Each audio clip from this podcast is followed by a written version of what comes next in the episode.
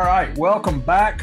Uh, guys, this book, The Compound Effect, I think, uh, you know, went into this week thinking, you know, let's uh, let's try to cover a couple of chapters uh, this week, but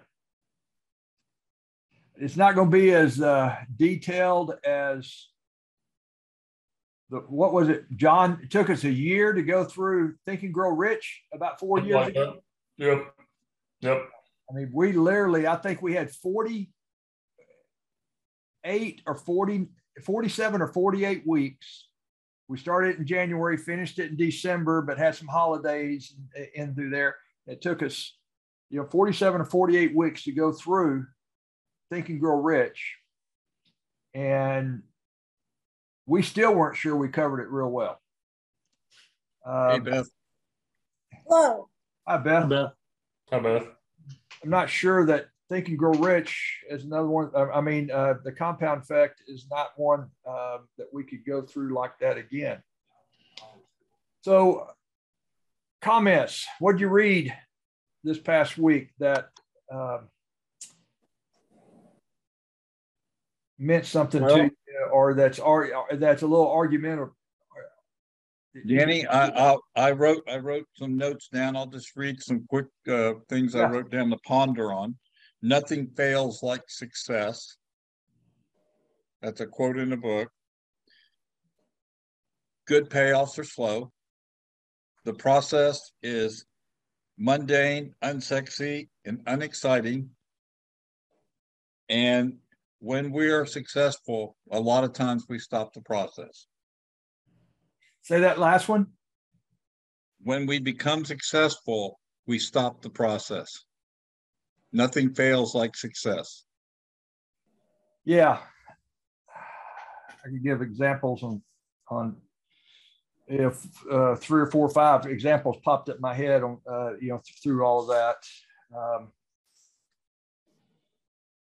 hey, hey, Hardy, I'll share with you. A friend of mine, uh, we would laugh. This is when Austin Business Journal was still paper form. Okay. We laugh if you made the cover with a white Lincoln in the back, bankruptcy in a month. It was yeah. it was crazy. There was a say that part again, Tom. That's funny. If you if you appeared on the cover of the Austin Business Journal with a white Lincoln in the back, bankruptcy in a month. I mean, I'm telling you, there was a pattern for a few months here. Like this is scary. They're on the cover, and then they were literally almost in bankruptcy court within weeks.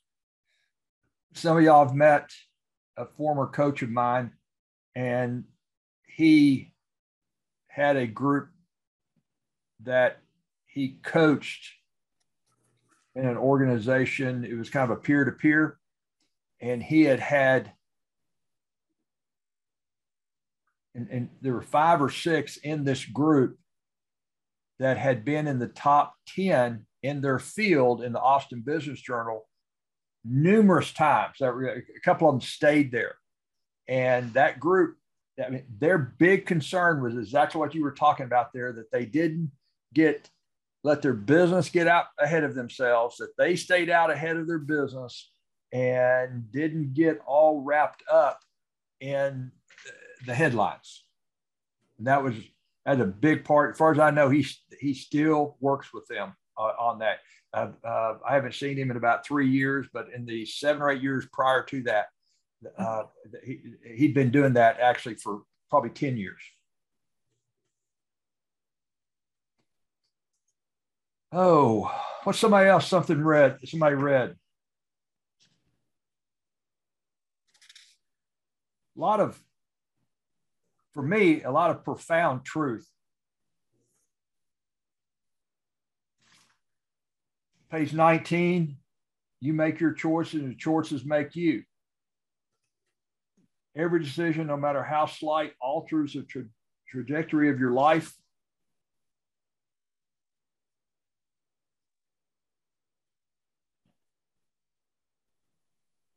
Page 20, this chapter is about becoming aware of and making choices that support the expansion of your life.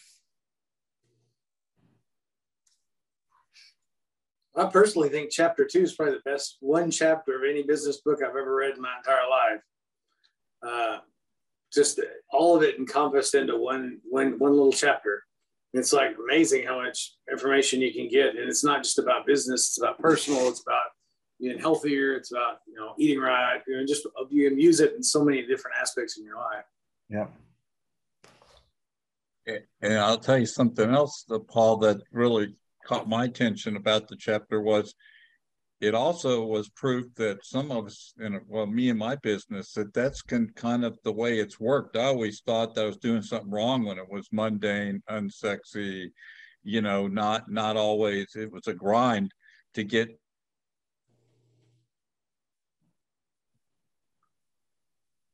So. Well, you, you froze up for a minute. Heard I, I yeah, I, I, I noticed that. Let me turn my. Uh, I meant to come back, but let me turn my VPN off. Yeah, I agree. When the one thing I thought was hilarious about about it is one of the one of the actually I think it was in chapter one he was talking about there's not any get rich uh, get rich quick schemes.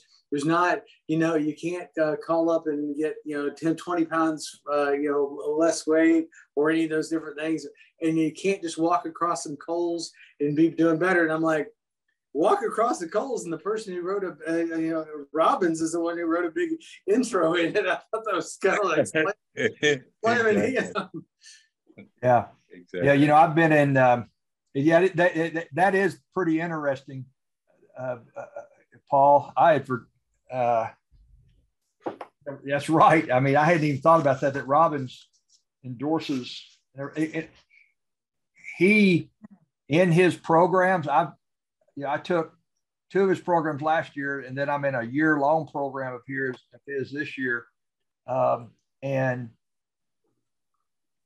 uh, and some of it is recordings of his big events where he's got you know three or four thousand people in the audience, uh, and but there's no rah rah, there's no jumping up and down and you know the dancing, there's no walk. I mean, there's none, and he talks about it uh, that if you're that type of person, great.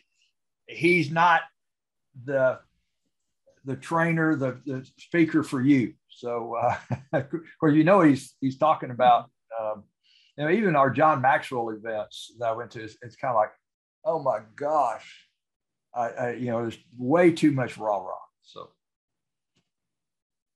what else? I kind of like the I kind of like the uh, formula for getting lucky kind of, you know, when you look at that, you had people talk about that from, heck, uh, this is references Arnold Palmer, Coach Darrell Royal. I mean, you know, they, I mean, they believe in the preparation side of it. That's number one. But you, you have people say, well, my competitor's lucky. Well, they just outworked you. They, they out, they did the work. Yeah. They're, they're, they appear lucky. They're not lucky at all. Yes. Uh, that, that is a good one to remember. Yep. Yeah, where's that at? What page is that on? Anybody got that? Well, let's see. I've got a summary, but it's in chapter two. Mine, mine is page 31, but this is a, this is a different little PDF of it, so it may not fit the book exactly. Yeah. Page 27 in mine. Thank you. Thank you. 27. Yeah, there, there it is. Yeah. I mean, it's it's simple, but it's right on track. Yeah. yeah. You just got to do all the steps over and over. That's when it's simple. Well, and people Yeah, say it's also oh, sorry, go. people say you make your own luck, but I think the formulary the formula is better at like how would I make my own luck? so mm-hmm. Yeah, exactly. I, mean, I'm not a big golf fan, but I thought it was really interesting the difference between the number one golfer and the number 10 golfer with their stroke was what? I mean, it was like a quarter stroke, and the price, I mean, how much money they made was like less than half. It was like a quarter stroke. That's like like almost non-existent. Yeah. Yeah. The uh, you know back to something Hurdy was, was I think it was Hurdy that was alluding to, you know, the mundane, not sexy. Um, Jeremy sees me some mornings. We're in a networking group, and I have I have these uh, these things like those sheets, my worksheets. I've been out of sync with my CRM. um, during COVID, I got lazy, didn't do some things, the, the little mundane, mundane things. So I'll pull out back out my worksheets and start using them. And that gets me back into my CRM. But uh, by the way, I'm teaching a class tomorrow at our office over Steck and Shoal Creek about guerrilla marketing. It's a guerrilla marketing to stop waste to stop wasting handshakes. But all of that, and, and I've had people tell me, Danny, it's just I know it probably works. This is a standard statement. I know it probably works. It's just too boring. Uh, there's just too much little follow up. And I mean, you know, like this this guy right here, he gave me a referral. I met him at Redhorn. About a week later, about, about three or four days later, I sent him an email, said, you know, Damien, good to see you again. We had met each other about three years ago. And then it's just 10 days later, 10 days later, and it's and you just don't and it's just it's it's just stuff that you do.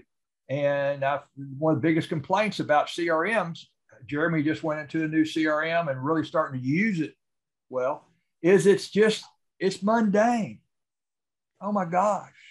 And uh, but it's that it's what uh, Darren's talking about here around the compound effect. Um, I love that thing about have you ever been bitten by an elephant?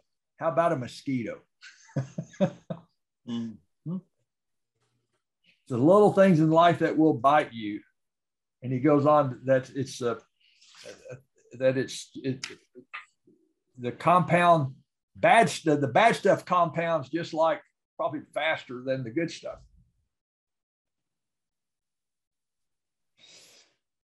Jeremy, during your during your ball your baseball days, there's a lot of mundane just swinging the bat off a tee, right? Yeah, but I mean that's literally the formula of the getting lucky part of it. And mm-hmm. it didn't matter if you hit a hard hit or a weak hit on the score on the scorebook at the end of the day, it was still a hit. And so it looks the same on paper. And but I always told people, and the first baseman hated it. I'd be like, "Hey, you know, I make my own luck sometimes. And the guy is like, man, this just sucks because we had you beat. And I was like, eh, did you? But uh, yeah, no, that's that's for real, the whole deal. But it is the elephant in the mosquito deal because in baseball, I always said it's always the little things that are really beat you in a game. It's never, you know, there's one big ordeal or this one big event. It's always little aspects – you didn't check the runner and he took took an extra base on you and then he ended up scoring a couple pitches later you know it's all always these little things but yeah, Jeremy actually, and Hardy will need to get together and talk sometime. Hardy played some baseball up uh, uh, up through college, and it, it, some guy was trying to push him away from the plate. He was leaning in, and he thought, anyway, he just turned like this. The ball took anyway. He'll have to tell you about that sometimes. Yeah, so. I was I was going to say he's right about the mundane things. I mean, there's little things we used to do to get an extra step off first, like start with a cross leg instead of just trying to move, shuffle your feet. You know, little things you could do to get a jump to steal second, right? Was a lot of practice and a lot of mundane ways to get a jump start, like a walk off or a, or standing next to the base and then starting from a standstill or uh, or leaning to get the pitcher to give up what he was doing or spying on the pitcher. Those are all things we had to do every day. And, and, you know, it either translated to hits or it either translated to good plays in the outfield. But Jeremy knows this. You know, baseball is a very methodical sport. If you don't practice, you'll be terrible. And a good first step is everything. That's exactly. exactly. As he says here on page 20, your biggest challenge isn't you that you've intentionally been making bad choices. Heck, that would be easy to fix. Your biggest challenge is, is that you've been sleepwalking through your choices. Yes. Um, I know. I know Hurdy's been through my empowerment mentoring series. Uh, some of y'all know John Quirk and and uh, Gary and uh, Dan and Scott. They've been through all that. We were uh, Dan and I were talking about this a couple of weeks ago, and um, you know, it, it's the, the whole the whole idea of choices. And um, I need to send him this quote here out of this book uh, because we just we do we just sleepwalk through our choices.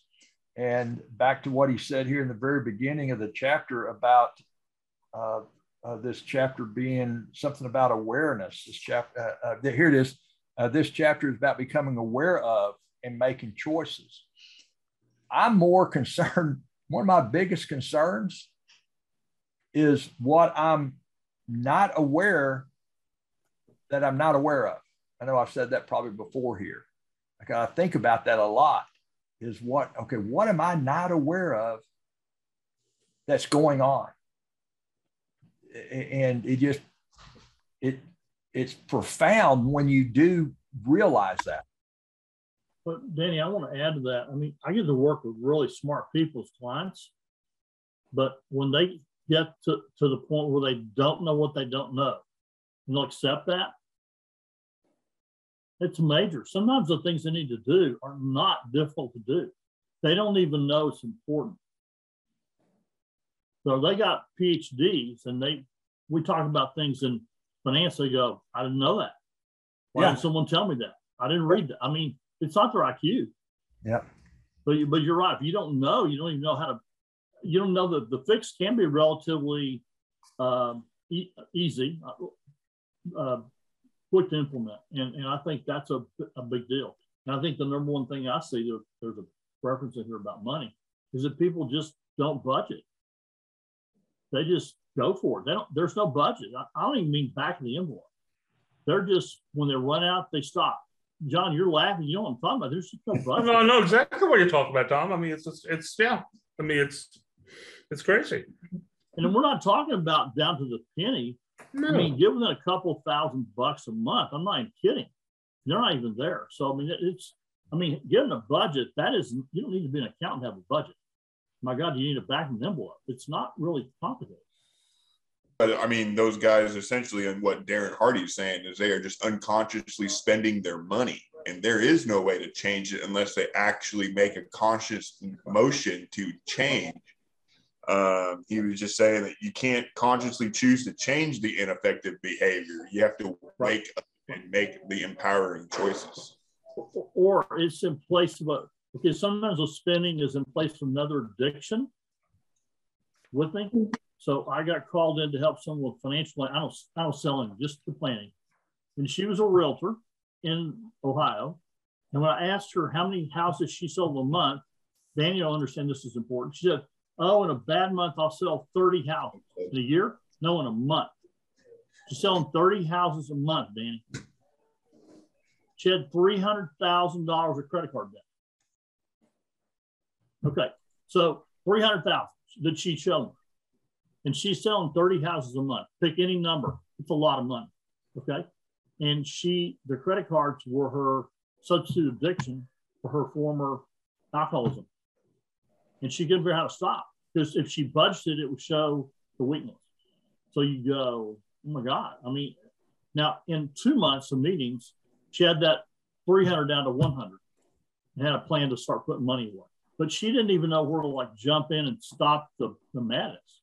So, I mean, if you, you know, something that is that it's not technical, uh, but you've got people like success will destroy them.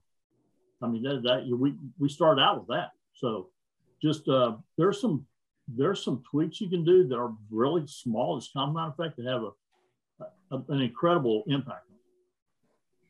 Yeah, I've seen people, you know, in the, we won't cover this tomorrow in the guerrilla marketing, but go deep into the guerrilla marketing where you're really running into, uh, you're really dealing with roadblocks. Uh, actually, we'll cover this and uh, there's some follow-up classes that I offer to this that are free of charge also. And, uh, but, but we deal with roadblocks and, and one of the roadblocks to uh, people marketing well is the fear of success. Uh, and they're they're afraid of success eh, for different reasons. Sometimes because they've made it big, and then they they accumulate a lot of debt. Now they're it, it, then they're afraid to get successful again because they for some reason they, they, they had, had, a lady tell or, or, a guy tell me one time he said every time I get I start making real good money I just start attracting more debt and, and then I got to pay it all off. Uh, um, uh, so there's there's quite a few innate uh, things that, that that cause that. Anyway, um, what else? What else? Somebody pick up. I'm gonna I'm gonna pull something up here in a minute uh, uh, to play us. That's anybody, anybody yeah. listening to the audible of this? Yeah. Okay, I am. Hmm he, he uh, also describes in this chapter uh, how people stumble on happiness, which my interpretation of that was is that we uh, we we sometimes associate stumbling on that as as a good thing in our process, when in fact it's not. That that that comes and goes like feelings, right? That uh, happiness feelings uh, can come and go. Um, I think I put next to it, it gives you a good feeling but it it doesn't necessarily mean like if you won the lotto, that'd be definitely stumbling on happiness, right? If you played. Uh, he also said that in the book that if you took everybody that lost that same lotto lottery ticket, you'd put them. It'd take nine years for them to, t- say how how many lose nine years them to get back to back how they didn't win that lotto. So I mean, you know, my my my feeling about that is we live in this instant society where we want everything quickly in our hands. And so we've kind of created this evil for our own selves and that we want instant gratification. But this whole book goes against that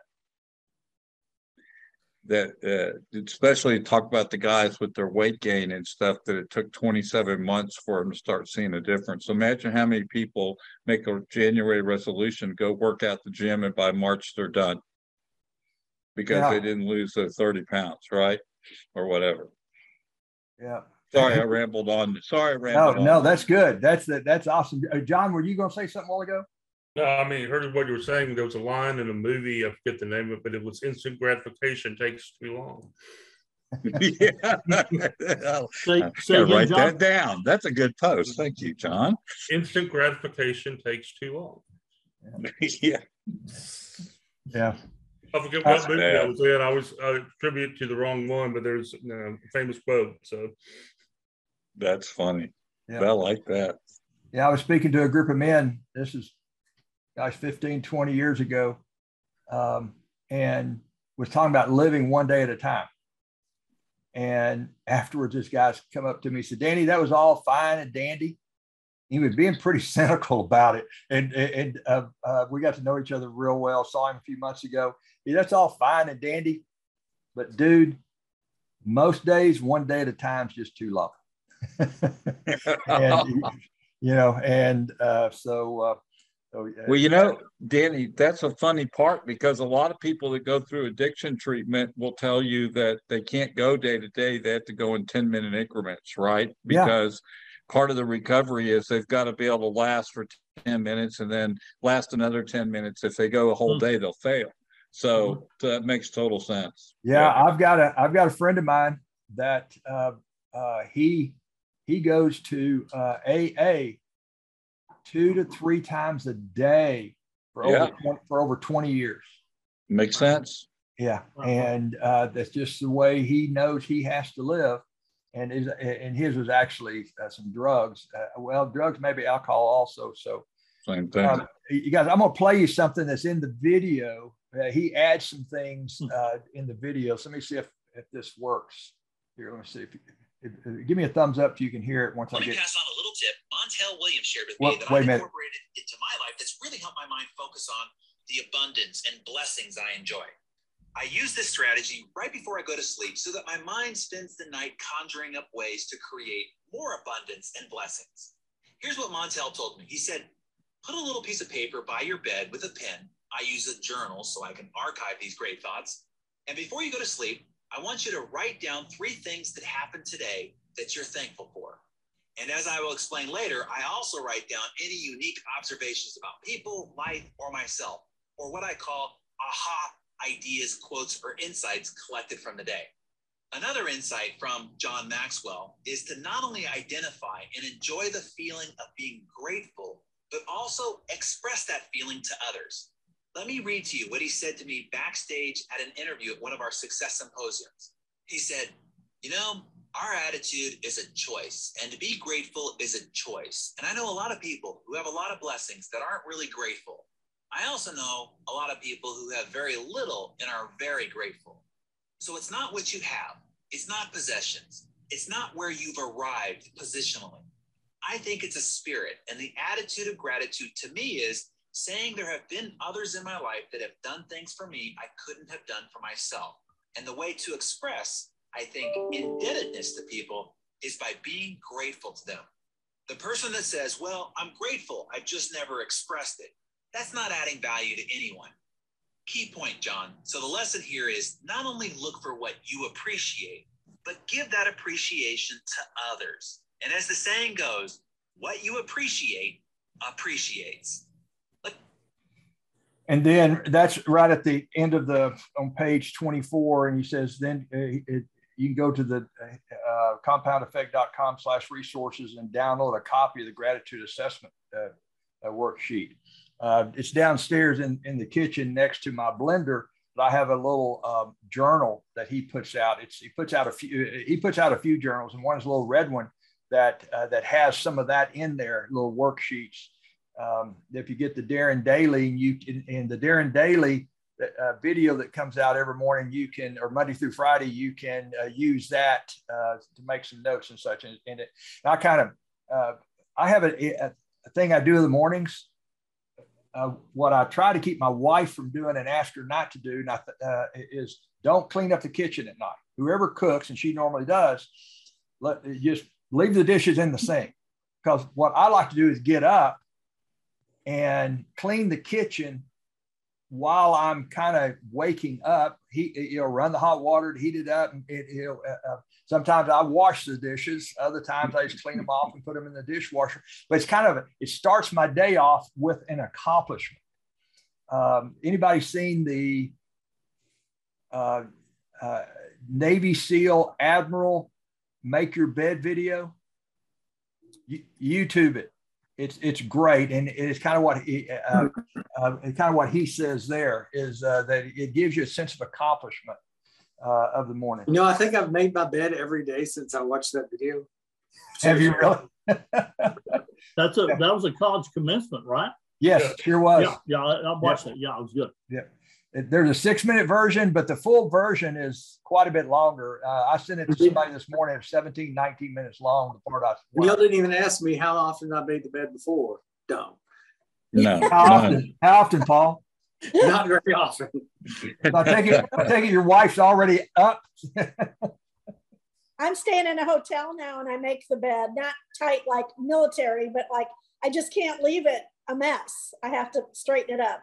It's crazy you sound like you sound like Kathy, my wife Beth. I don't know if she makes the bed, but she kind of straightens her. It's kind of like, babe, come on. Anyway. Uh,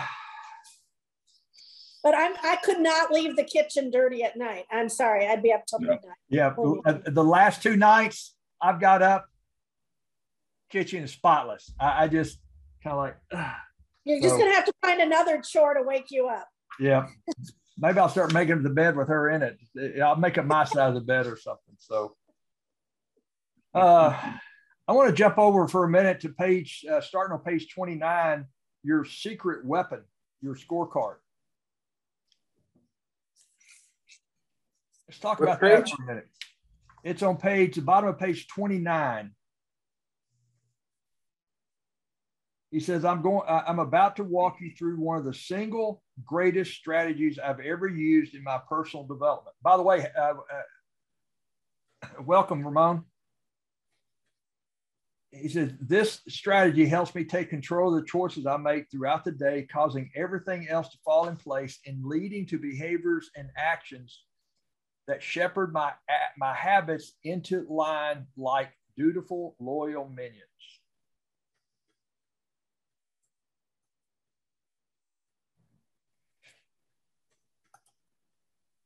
Anybody ever done anything like this? Mm. What keeping score? Yeah, any kind of keeping score. I mean, t- for work all the time when you're in sales, you're keeping score. And as you know, I've been losing weight and I'm kind of on a plateau, and it's because I'm not keeping score correctly. Now, the, I, I assume you're going through a program, or uh, uh, do, yep. Mm-hmm. Do they have you weighing? How often do they have you weighing? I weigh in once a week, but I weigh myself daily. Okay. And in fact, Danny, it's funny because I'd always been taught not to weigh too often, and then you said you weigh at night too, and I thought, I'm, and so I did that for a while, and I that fell off the wagon now. But uh, I'm thinking I'm going to get back to that keeping score like a half a day at a time. It's really good. You know, right where you are all the time. Yeah, yeah.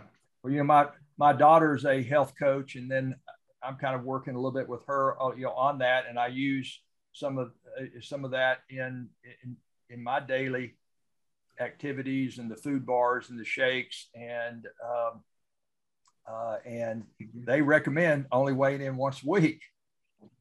But um, and, and and we've talked about it but the more you measure literally the more you measure to the point that you don't measure for the uh, uh, uh sake of measuring ex- except maybe you do. I, I, don't have a good balance about that yet. Uh, I mean, I've got open over here on my screen. I could show you. Uh, uh Ramon's seen it. Um, uh, what we call our point tracker. That uh, I'm kind of going back, Ramon. By the way, you're going to see a change in the name of that. On mine, I call it a scorecard. It's what he calls it is a scorecard. The 12 week year calls it a scorecard. Uh, you know, a couple of other authors, I've, it's about keeping track and uh, what Darren says here is just the minute things. I mean, the whole thing. I mean, if you want to, let's say if you wanted to lose, what is it? You want to lose 12 pounds. Uh, you could do that. Is that right? If, if you, is it right? You, you want to lose 12 pounds, you could lose 12 pounds in 115 days by losing one ounce a day and uh, it's just a gradual compound but it's but you've also you have to weigh yourself every day and when i'm on mode that i'm trying to drop weight i'm trying to drop body, body fat like i am right now i have to weigh myself twice a day and knowing today what i eat i'm going to have to look at that scale when i right before i go to bed it matters I was going to say my Apple Watch and Fitbits and things are the best scorecard ever invented, as far as I'm concerned, lately. That you can just wear it. It gives your heartbeat, it gives your steps, your activity. Well, well I'm trying to decide if I'm going to stick with my Fitbit, if I'm going to something else. And because Fitbit has a scale that that you step on it, it weighs you and it records it uh, on your Fitbit and on your app. I have that with um, it's a like Noom, it's called Omada. My uh-huh. company sponsored it. So if someone's interested, sometimes companies, corporations will do it for you. So it's free. Oh, but cool. they sent me the scale and then it's like it phones it in or Wi-Fi's it in. Yeah. Weird. So, um, he, he says uh, down here, this doesn't sound like much after he goes through. And I have little spiral notebook. It's a little bitty, fits in your shirt pocket, little spiral. And um, that I used probably about a year ago, sometime last summer, um, uh, after reading this and started tracking something uh, that, uh, it, it, and it matters. Now I, I, I just kind of text myself information. Anybody else track themselves or anything? Where you grinning at, Hardy? You know I do. Yeah. I mean, my my my physical exercise, I get steps. the report every week, and uh, I monitor that and the heart rate, and uh, uh, so that's that's my scorecard is right here, and uh, I have notifications set up to remind me when to walk or when uh, not to miss a walk or add extra steps in the hour. So what's cool about this is if I want to do extra steps, it'll alert me and it'll say, okay, 250 steps. So I just stop what I'm doing and go to do 250 steps and fulfill the the the, the little mundane, unexciting, unsexy. Yeah. Do you wear yours at night? Uh, no. Yeah. See, I started wearing mine at night, so so it tracks my sleep and my sleep score, and yeah. I figured some things out with that. It took a while to get used to wearing it at night. What are you grinning at, Paul? I have Fitbit. I've had one for a long time. I can't wear it at night. It just bothers the heck. I can't either. Yeah, it took me. A, uh, yeah, it, it, yeah. I, I could. I, yeah, it took me a while, but I now, uh, as long as I don't have to wear socks, I'll, I'll be in good shape at night.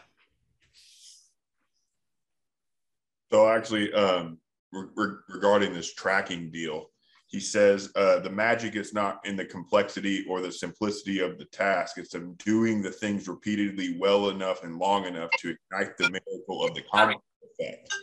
And uh, I've never really been one to track of my like stuff, even when I played baseball. It just it was part of the routine, as I would say, and it I was literally unconsciously going through my routine. And yes, I didn't know that it was actually leading to some good.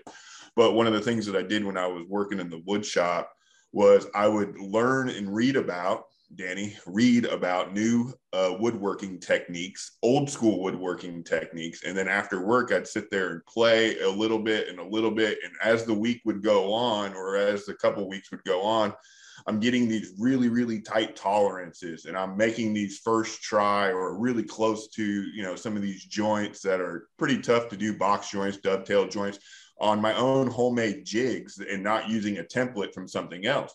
And cool. uh, I would even use hand tools sometimes to perfect some of my craft and everything. So what that did for me though was as I got better and more successful at, I started making these really cool, ornate uh, boxes, jewelry boxes, cabinet, little doors, and um, all by you know, like I said, researching and practicing little old school woodworking techniques that of course now I can pretty much just go set up this table saw and do or chisels and do all these cool little ornate stuff. Did did you happen to uh, did you follow Norm? Norm, Norm Abram? Norm Abram? No. Old Yankee Workshop? No. Uh, yeah, look yeah, look at that sometime online and watch some of his stuff. I mean, I'm PBS. Do what, Jeremy? I've heard I've heard of the old Yankee Workshop. I didn't know that's the guy. Yeah, name. it's some great stuff. I've watched so much of that. Um, the difference is, Jeremy, you watch it and do something about it. The rest of us will just watch it and watch it. uh, hey, I'll send you a picture of some of the stuff I've done. Now, come on now. I mean, with ba- making baseball bats, I the first one that I made, it took me three and a half hours, and then by the time I was, you know, a couple years into it, I do it in about forty five minutes from start to finish. Cool. Um, got another one that again, this is not in the book. Um, Tom, were you about to say something? Yeah. Um, don't let the KPIs, the key performance indicators, run your life because you get the wrong KPI. Yeah. Yeah. I've seen companies do that. Companies walk in, they got all these KPIs, and it, it's like a religion inside this organization. And they've got all these indicators that, that were key at one time, they're not anymore. They're following the wrong metrics. They're doing a lot of work. They got people spend a ton of time on stuff so I know all the smart devices help, but but you can walk in and and and you know I had a guy that said his one of his uh, KPIs was three he spends three percent on advertising gross. That's what his franchise recommends. I said, is it doing anything for you? Is it effective? He goes, no. Wait a minute, you're spending three percent of gross, and you're admitting to me it doesn't help you. He goes, yeah. Well, stop spending that. We got to have someone do some accountability so when you spend 3%, it means something. But his KPI was he spent it, not that it was effective. So I'm like, you, you can have that happen. So just just be careful. Yeah, uh, uh, boy, Tom, uh, thanks for bringing that up because that is a huge. I mean, it, what's the old, somebody if, if it's great that you climb in the ladder, but what if you got it leaned against the wrong wall?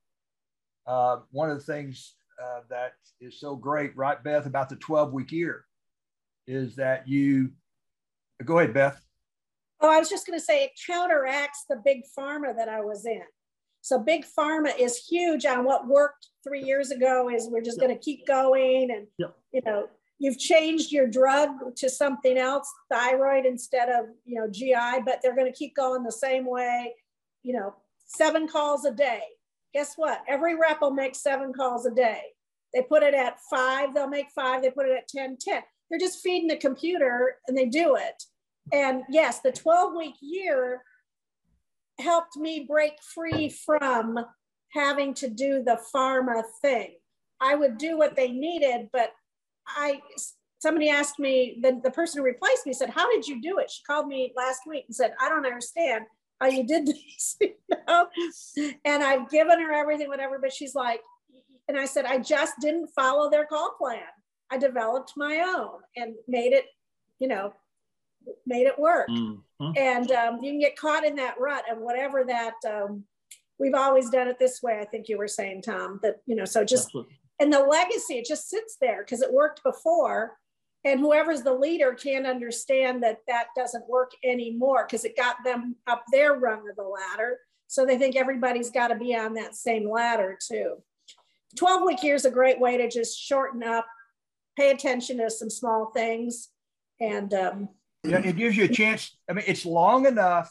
I, had, yeah. I was meeting with a realtor yesterday who is uh, really trying to build his team out. And um, we set some parameters how I would w- work with him. Here's what he needed to do. And, and so, uh, you know, we've we've been, he's got his vision. We've worked on his vision. He's got his vision there. I said, all right, what goal do you want to achieve in the next 12 weeks? He said, well, I want a one year goal. And I said, well, we're working, you know, I'm your coach. You're going to do it my way.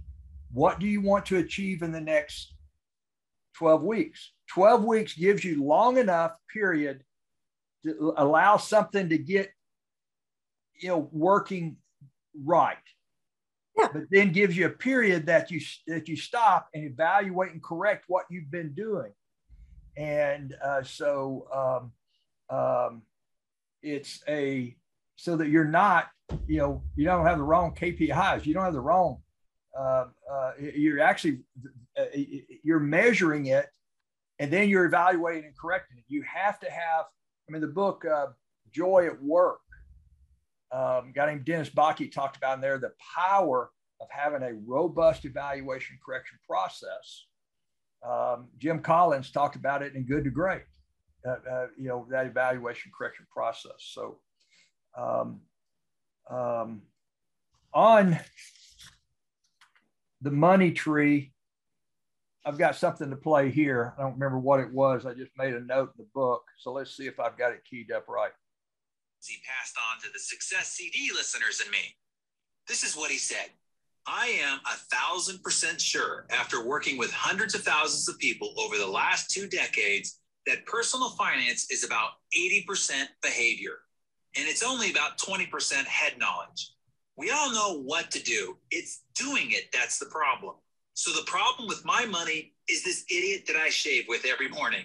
He also said the first thing is you have to pay attention. You have to be purposeful. You have to be intentional, as we've been discussing. And as I coach Kathleen to do. Ramsey goes on to say, and the second thing is this issue of just, oh, dare I say it aloud, maturity. Adults devise a plan and follow it. Children do what feels good. You have got to do the right thing every time, all the time. That's the number one indicator in your character towards becoming wealthy. Lastly, he cites handling money is a learned technique. 80% of American millionaires are first generation rich, which means they didn't have rich parents programming them. They decided to change. They made a choice to engage in different behaviors. Ah, thanks, Dave. There it is again. It's about choices that lead to behaviors done long enough become habits that over time compound into our results wealth and financial abundance, or bankruptcy, heartache, and despondency. The choices are small, the behavior changes almost unnoticeable, but the outcomes are profound by comparison. Yeah, and he was and he was quoting there Dave Ramsey if, if you didn't figure that out. So yeah, that that really sticks to the last paragraph of this uh, second chapter guy says losing's a habit, so is winning. Now let's work on permanently instilling winning habits into your life. Eliminate sabotaging habits and instill the needed positive habits that can take your life in any direction you desire. Yep.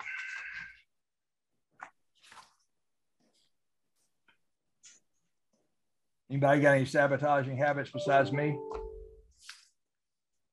Oh. No, we're no, we're perfect. Thank you. Yeah, I was gonna say you don't want to hear my list.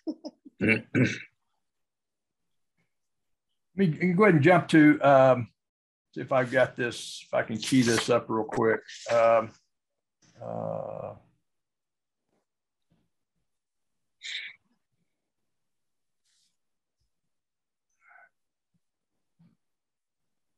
this is whoops. Yeah, this is under time is of the essence that he says at the end of that uh, sub sub paragraph or sub chapter. I asked Donny Deutsch what the most important ingredient to success was. This was his answer. The most important thing I say is Are you learning every day? Are you growing every day? Are you being challenged every day? That is the key to success. The day that stops happening, the world is going to turn in the wrong direction for you. Harvey Mackay said it this way You don't go to school once for a lifetime, you're in school all of your life.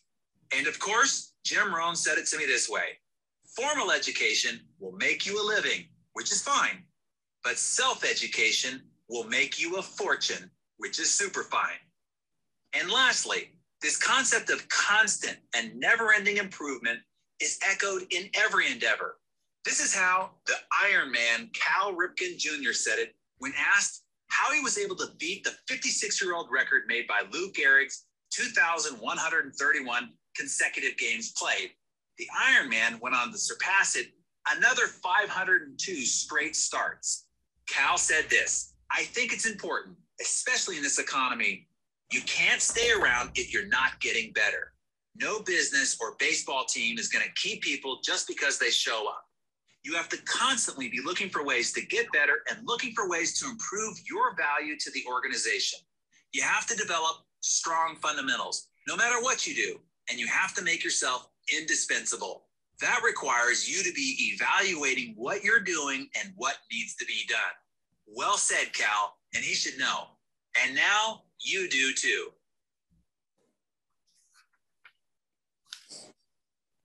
1,500 games in a row? No, 2,600 and like something. Yeah, unbelievable. Hey, Paul, you're, you're muted, Paul. Yeah, 2,100 and 2131, I think was the record from Gehrig. And then he ended up beating it by 500 or something. So we got 10 minutes. Amphetamines helped him. I'm just kidding. what Jeremy said, losing is a habit, so is winning. Maybe. I, I, actually there's a there's a really big conspiracy theory that I'll share after this at three o'clock if anyone wants to hang on after the fact. Okay, after, we, after we turn off the recording. I know, I got it.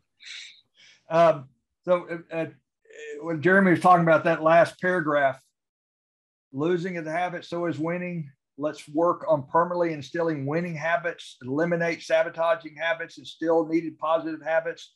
And You can take your life in a direction you desire to the heights of your greatest imagination. Let me show you how. So, so Danny, so in my business, learning uh, is constant. And uh, I know a couple of you sent me articles before when you find something about marketing, and I respond back to it saying, Yep, I've already on that. I've already figured that out. I already have some answers to that. Um, it, it's a challenge, but the three big buzzwords I don't use in my marketing with clients is trick, magic, and secret, because those have been buzzwords people have used all their lives to charge people thousands of dollars for no results it's never about that. It's always about roll up your sleeves, mundane, unexciting, unsexy. Let's get, let's get, let's do the right things to get your business in the right place.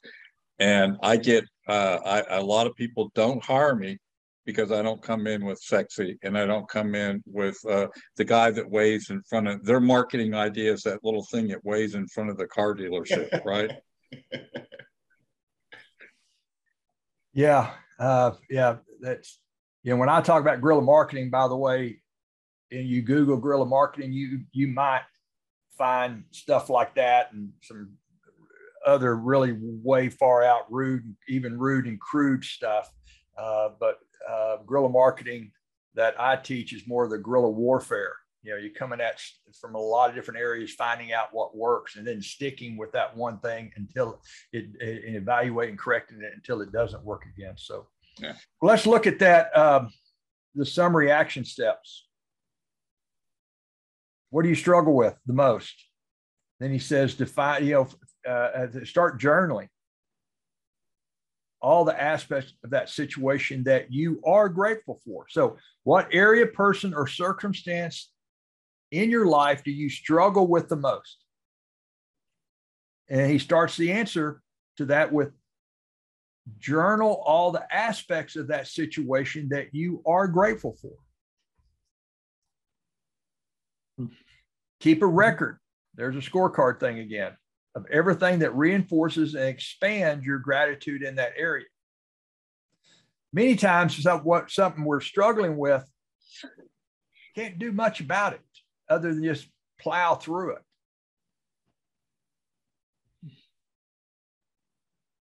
Start, you know, the gratitude, journal about it, and then expand on it. And then, then where in your life are you not taking 100% responsibility for your, set, your success or failure?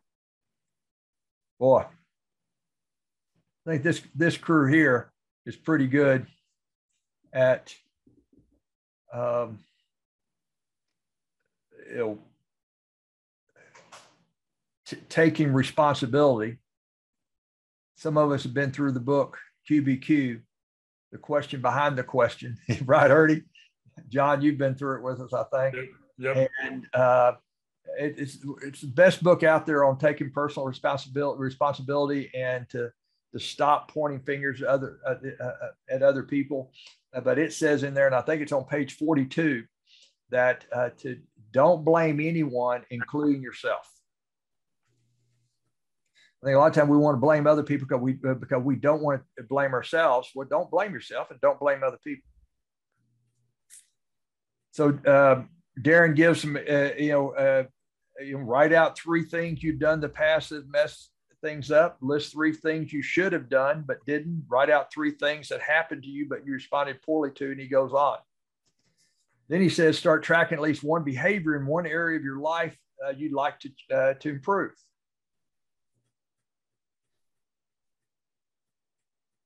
Then, uh, what is one? Uh, once you have started consistently tracking one behavior, you can expand that process through his uh, living your best year ever journal. So I like the way Darren does that. Is instead of trying to sell you that journal right off the bat, once you've started tracking one area one behavior, then if you want to expand it and want to use his journal, okay, go buy it. But if you're not going to track it to begin with, the journal's not going to have uh, it's not going to help you.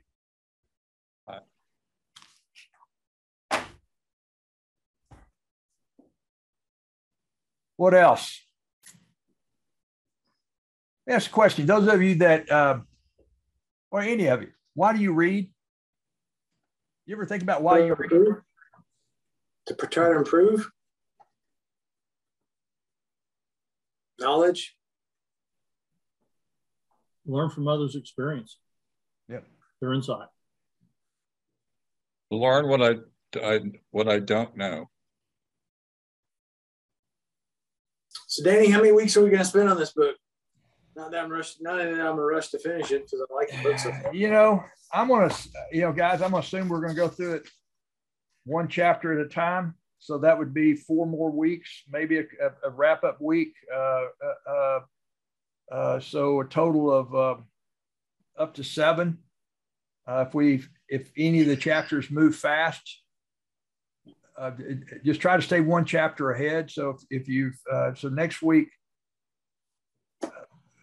read into uh, chapter four and mark up your books into chapter four in case, in case we get there.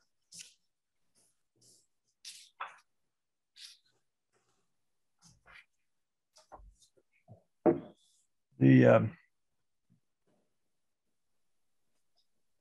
I'll throw a little something out there that um, uh, Ramon and I are doing this with with with uh, with Artie and a, and another guy, but uh, I've got some accountability going. But I'm gonna I'm gonna throw something out there that uh, with uh, with y'all real quick. Um, I am my intention is during this 12 week period, and and we're in week I'm in week three. Um, uh, let me see if I can get this to share real quick. Um, this is my, if it came up there, this is my uh, my point tracker, my scorecard that uh, you know that I'm using. This was last week. My goal weekly is 150 points. I got 162 in different points. You know, um, kind of like in my in my workouts. You know, there are different points uh, or different type of reps for different points. But um, uh, so, uh, but but that's the point tracker, and then where the little red marks are, that's what I did. Uh, uh, uh, made some notes there about that. But that's the that's the mundane. Um, just keeping up with that. My my goal is this 12 weeks is to close $5 million in loans. I have never during this 12, during a 12 week period, outside of the refi, craze like we had last two years. Uh, I have never closed $5 million in, in any 12 week period. Okay. Person, that's just personal production. So I've, uh, you know, um, my deal is get points, go out and meet people, follow through with people, uh, uh, do classes, follow through. The big portion of the classes is to meet new people and gain, uh, you know, them gain awareness of me, me and them, and just work through this type of process. But uh, uh, that's what we teach in the guerrilla marketing class. The new version of it, uh, it, it, you know, is we lead into that point tracker. And uh, so, uh, just a little accountability. Anytime y'all see me, talk to me, you're welcome to ask me questions about that.